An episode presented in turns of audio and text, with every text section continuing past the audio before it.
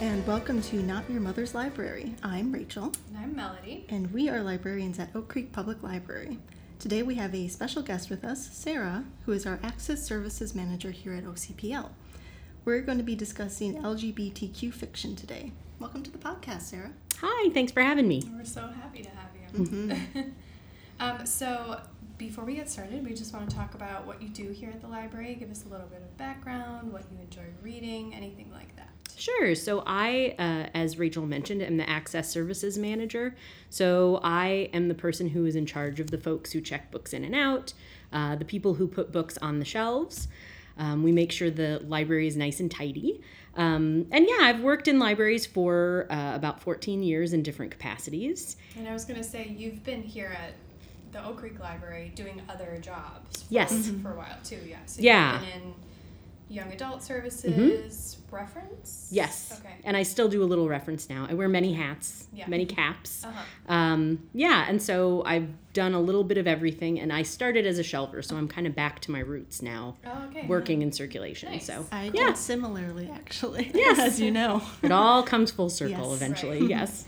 so, um, what is your reading history? What do you like to read? Sure, I'm I am an admitted terrible reader as far as it takes me a really long time to read. Oh, I it's kind of embarrassing as a librarian when someone's like you must read all the time and no, I actually Such a don't. Stigma, isn't It is. It's a stereotype. That's true. Um, I You know, read. I feel yeah. Like my reading has gotten a little bit slower too in the past few years. Mm-hmm. So I, I, I'm there with you. yeah.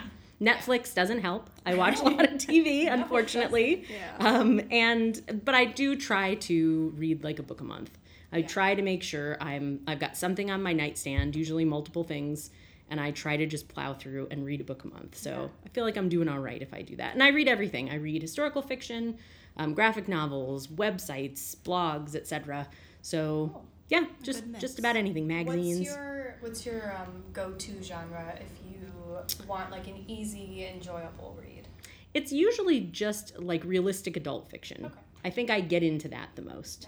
When I was a young adult librarian, I tried to do YA, and I'm just not. I can do it if it's really well written, but otherwise, I'm just not a, a YA devotee. But that's okay. I'm happy for those who are. I'm glad we have the books for them, but just not me. Right. Um, and then, oh yeah, so our theme for today is LGBTQ. Yes. Did you want to just share a little bit about your Sure. background? Yeah, that's very personal to me. I identify as queer. I think it's really important as a professional and just being a human in the world to be out. I think it's very important for other people to see that, though I do understand not everybody can be out. It's not safe for everybody to be. So I respect that completely too. But it was exciting to know headed into June, it's usually Pride Month. And so uh, I do, my one of my go to genres definitely is LGBTQ Okay, fiction. gonna ask you that, Um. I've been consuming a lot of that lately, so I'm excited to get to chat about it. Do it. you feel like there has been more um, fiction in that genre that's been coming out in the recent years? That's Yes. Better quality. Yes, definitely. Yeah, there's a huge range of it now. Um, so just about any type of thing you read, you can find LGBTQ stuff. So there's a lot more historical, just history coming out, historical fiction, YA. Yeah, there's a lot more out there. Okay. Yeah. I'd say that's true of a lot of genres Mhm. uh, based on those kind of subcultures, I suppose. Like women's fiction used to just be about housewives, but it's in every single genre now. Right. There's so many Yeah. different aspects to draw on. Yeah. Same for people of color and things like that. Right. I'm not a big sci fi reader and I'm not a big romance reader. So I don't know, as far as even more specific subgenres, how that mm-hmm. looks. Though there is a very interesting trend, and this is probably a topic for another day, of non queer women writing gay male romance Oh. books. Okay. Yes, exactly. I and I haven't been able to dig into it too much, but I'm like, this is a very interesting trend. Fan fiction, published books, very interesting. So again, That is. I don't know if we have time today, but it is something to be like, okay, just cross I do wonder about cultural. the of that. yeah. Correct. Yeah, it's very Yeah, interesting. It is. Anywho. Yeah. All right. Well, we're very excited to have you. Thank you. today. Yes. Um, so I'm going to start off by talking about um, a young adult book, uh, coincidentally. Sure. Um, it's called Aristotle and Dante Discover the Secrets of the Universe by, oh man, I was going to practice pronouncing his name beforehand and I forgot. um, Benjamin Alire Saenz. Yeah, that's pretty close. Sans? He's, I think he has a Mexican American heritage. I think so. Sarah will fix it for me. Yeah. um, so I actually read this book um, when I was in grad school for library science. Um, I took a young adult genre fiction course, and this was one of them. I would say if you're interested in diving into LGBTQ in the YA field, this is a really good um, book to jump into. So the premise, um, it's a coming of age story about um, a teenage boy. His name is Aristotle. I think I think he's called Ari Mhm. um, by his friends. Which seems very YA for the characters to have really bizarre names. It Yes, does. yeah. it's very John Green. Yeah. Mhm, Yeah. yeah. Um, so he's a Mexican American boy. He's um, I think fifteen or sixteen, and kind of figuring out his his own life and himself and what he believes. Um, there's some. He's not abused, but there is some tension in his household. His dad is a Vietnam vet, and he has a lot of trauma and personal battles that kind of hinder him from having this as strong of a relationship if he, as he wants Mhm. with his son. And then um, Ari meets another young man whose name is Dante, who also has a Mexican American heritage. And Dante is a lot more um, comfortable uh, embracing that he thinks he is gay. Um, and that kind of comes through within the story. This is not a uh, plot driven book. So if you like plot and you don't have the patience, don't read this. Um, this is very much um, kind of a relaxed read. The, the events are not the big part of the story. There are these like bigger, more existential questions that are being asked. Um, so questions about love and mortality and identity. Um, and this is a very introspective read. Um, and it kind of reads a little bit monotone, so I listened to the audiobook, Mhm. um, and Lin Manuel Miranda happens to read it. Ooh. Oh, Yes. yeah, that's awesome. Even Yeah. so, though, Hmm. the the story is very monotone. Hmm. So there's not a, a whole lot of ups and downs. It's because of the way that the character thinks and um, the way the story is written. It, it kind of has the same level of intensity mostly throughout the whole story. Hmm. Is it very dialogue heavy or is it more like internal thought? It is dialogue heavy, but there there's always internal thought Okay. part Yeah. of it. Um, and I also listened to this at instead of one speed, of one point two five. Yes. That's a little trick. it, I don't know if you've talked about that yet, but Overdrive is great for that, for the yeah. So, getting through them faster. Yeah. So if anyone has done that, so hearing Lin Manuel Miranda read like this also you know, plays a role. yes. Um, and the, also the funny thing is, if anyone, any of our listeners know about Lin Manuel Miranda, you probably know him from Hamilton, his um, Broadway show Mhm. about Alexander Hamilton. Of course, yes. Um, and the funny thing is, I so I reread this for this discussion we're having, and I didn't catch this the first time because Hamilton wasn't a thing, but there are references to Alexander Hamilton. Um, Ari is studying him in high school and has, to, Ah. has to write a report, and Lin Manuel Miranda has to say like, "Oh, that stupid Hamilton." ah, Oh, I have to write this stupid report. I hate this man. that is Nice so Easter funny. egg. Yeah. So it's it's very fun. Um, so my read likes. Um, so there's a sequel to this book that is supposed to be coming out in this year, but I'm guessing maybe 2020. Um, Hmm. The title used to be "There Will Be Other Summers," but he posted on his Twitter that that's not the title anymore, Oh. and it was very vague. Okay. and then and then he posted something like, "This won't be coming out this year. You know, life has a way of changing." Mhm. For sure. Also very vague. hmm So I think it's in the works. It's just not out yet. Gotcha. A Um, little glimmer of hope maybe at the end of the tunnel. right. And I think it follows at the end of this story immediately after. Hmm. So I think you learn more about them. Um, and then there's another book by the same author called The Inexplicable Logic of My Life. Um, and this is more about love and friendship. It's not necessarily a romance. Um, it's about Sal or Saul, I'm not sure how it's pronounced, is the main character, and he has an adoptive gay father, and he grows up in a, in a Mexican American family. Hmm. So I think that's kind of a similar theme with this Mhm. author. Uh, but this story focuses more on friendship kind of love rather than romantic love. Hmm. Um, and it's very poetic and again a coming of age story. Um, yeah, so that's my my read. And the friendship love is it between two boys? It's between a boy and a girl. Oh, that's very interesting. Sure, Yes. that's interesting. Yeah. Yeah, I think it's really neat that um, you brought this book up too because it it's cross cultural. So not only are you learning about teenagers who are Mexican American, which aren't always the topic of YA books, Right. but also a Mexican American gay boy. That's like, you know, that's very interesting to have Yeah. those identities kind of blend. So that's a Right. great suggestion. And he also, I think he has questions that any any teenager growing up will Mm-hmm. have. Who am I? How do I, you know, fit in this world? Who are my friends? Right. You know, what's my relationship with my family? Those are all, I think, universal Mm-hmm. um, themes that everyone deals with. Definitely. True Yeah. too. You don't tend to just identify by your sexual sexual orientation or gender identity. You also are, you know, a part of this country, and this is your heritage, and these are the people that you're used to in your life. And there's so many factors going into it to make you human. It's not just one thing or the other. Mhm. It's always going to bleed across. Yeah. Definitely. Yeah. All right. So, um, what have you been reading, Rachel? Uh, well, I happened across author Sarah Waters and her novel The Paying Guest last year and finished it in January.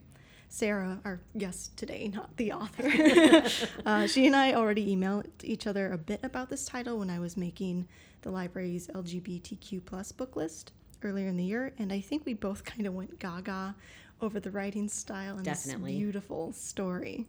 Yeah, it's about how even though throughout history people have been subjugated based on gender, social class, and se- sexual orientation, there is still some hope for them to find happiness, be it with themselves or with other people. Hmm. Yeah, that's a nice summary of it. Yeah. And anything Sarah Waters has ever written, I'm so excited for her to write something new. know. Like I'm like, come on. I don't know if she's on Twitter. I don't know if she's anywhere else, but She's one of those authors where you just kind of trust that it's going to be a bomber of a book. Yes, Bomber as in like the bomb, as Yeah. the kids say. I right? don't know if the still say that. I'm from the 90s. Okay, it's very I- obvious. I think even lit is old now. Really? Yes. What about on fleek? Anyway, we could go on. Uh, so, The Paying Guest is historical fiction mixed a little bit with thriller and crime. It's about a young woman, Frances, and her life in England right after World War One. Her brothers were killed during the war, and her father died shortly after. So, Frances and her mother now live on their own and are struggling to make ends meet. Uh, they were once used to having hired help around the house to do all the chores and stuff, at least the heavier things, um, but they can't afford to sustain their old lifestyle anymore. They eventually and almost ashamedly have to take on boarders to bring in some money, and we are then introduced to the characters Leonard and Lillian Barber. So before their arrival, Frances, her life has been pretty stagnant. Back during the war, she was actually a bit of a political radical. Um, she used to, let's see, she used to attend protests alongside a close female friend with whom she felt a romantic attachment. But we get the sense that things ended badly between them, so she's become a lot more reclusive since. Uh, I think her brother's deaths and her father's attitude toward her played into that too. Um, Frances and her mother find it difficult to acclimate to the Barbers' presence in their house, mainly because they are what's considered working class, as in one of them has an office job. surprise, surprise. uh, Frances soon develops a crush on Lillian, though, and she's hesitant to be open about her feelings for obvious reasons. And Lillian's husband also complicates things. He is a bully, and I dislike him a lot. yes. Yeah.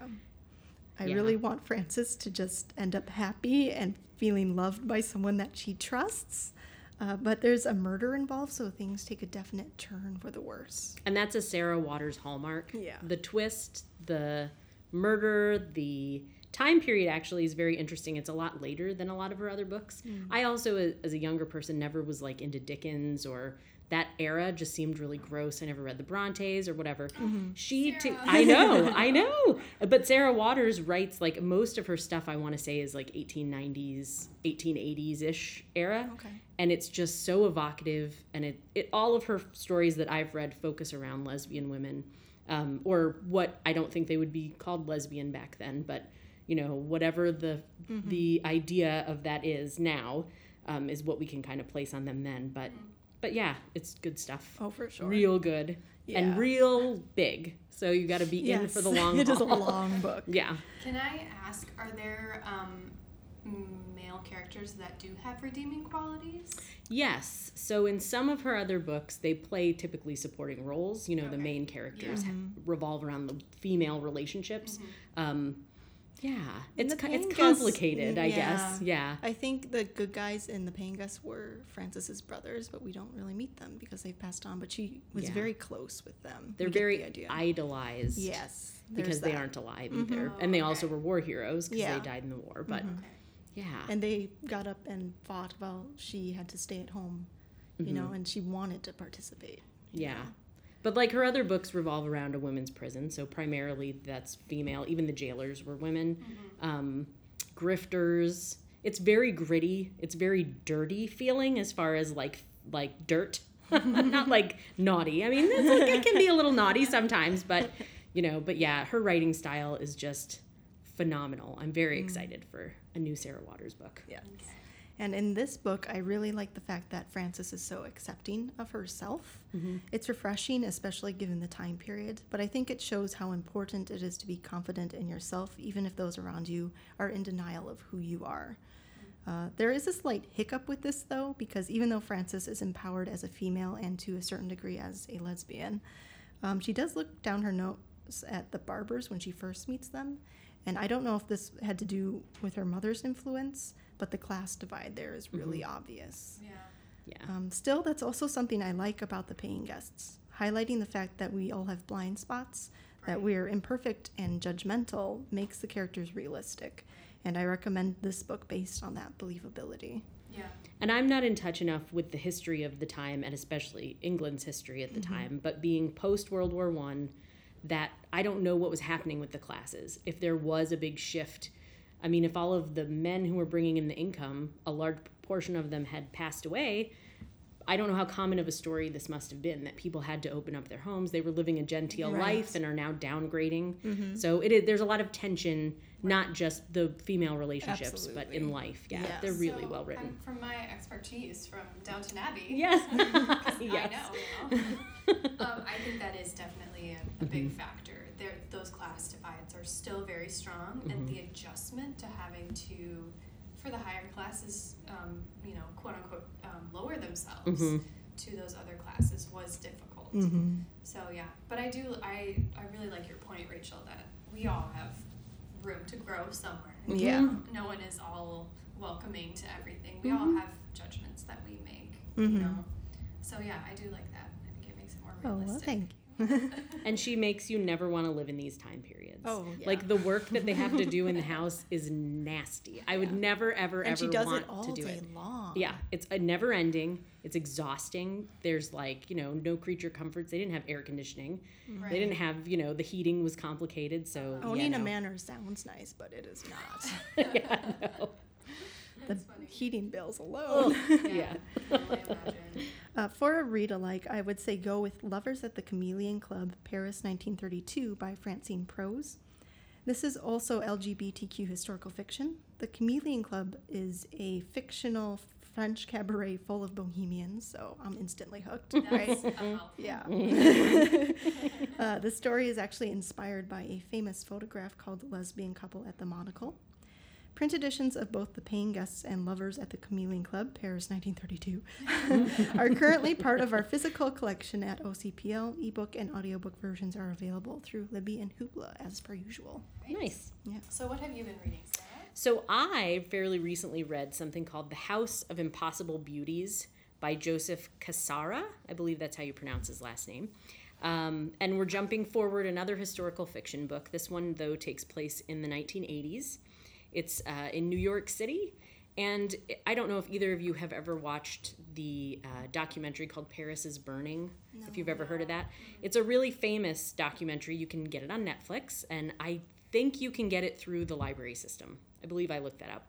Um, and it was recorded in probably the late 80s, right before yeah, that sounds about right. Like mid to late 80s. And it follows these groups of drag queens in New York City, most of which are of color. I believe most of them are either Puerto Rican or black. And it just shows what their lives are like. It's like cinema verite, so it's just the people in the documentary who are talking. It's not like narrated or anything. Um, but what's interesting about this book, The House of Impossible Beauties, is that, you know, that documentary was only like an hour long, an hour and a half long, something. This book took those actual people from the documentary. They're very specific, real people. And he sort of invented lives for them. So you get to know them as children, you get to know them um, in different aspects of their lives that the movie doesn't portray. But he's using real names, he's using uh, real scenarios, which is very, it's just very interesting to take Yeah. that kind of creative license to as an author. Yeah. And so it's the reason it's called the House of Impossible Beauties is because the drag queen scene of the 80s, and I, I honestly don't know if this is still the case, um, in New York City, this is where voguing came from. Yeah. So Madonna, you know, popularized Vogue for the mainstream. Mm-hmm. It was drag, black drag Oh, queens that were doing it way before Yeah. anybody else. And they had these houses which you can the way they described it was sort of like a gang. So basically you're kicked out of your home you have no more support or family and you have to make your own family. And so they created these houses where instead of fighting each other in the streets they were voguing and dancing and like having these sort of dance offs in these balls. So that's what it follows as the ball culture. amazing. it's amazing. It's i've watched the documentary probably three times because it's just so fascinating. It's so heartbreaking that people have to go through the trials and tribulations that they go through just to exist but that they were able to find each other is really lovely. I mean it's still you know it's not all roses. They definitely there's a lot of like street sex work unfortunately to support themselves and you know it's a difficult life. There's no sugarcoating that at all. But the beauty of this book is that it really kind of like develops these characters in ways that you wish you could have gotten to the, know them watching the documentary. That's interesting. Yeah.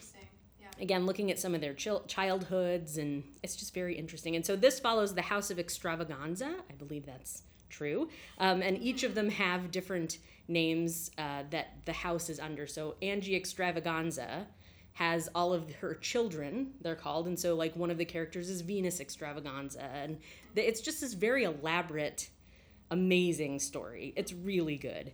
Some of the criticism I have heard about it is that he, Joseph, the author, delved too much into the actual, like, imagined lives for them and not enough into the ball culture, mm. which is what the whole point of this was about, were these balls that these people would go to. So it's some people have criticized that he didn't do enough of his homework to make the ball scenes in the book authentic. Oh. I mean, they're there.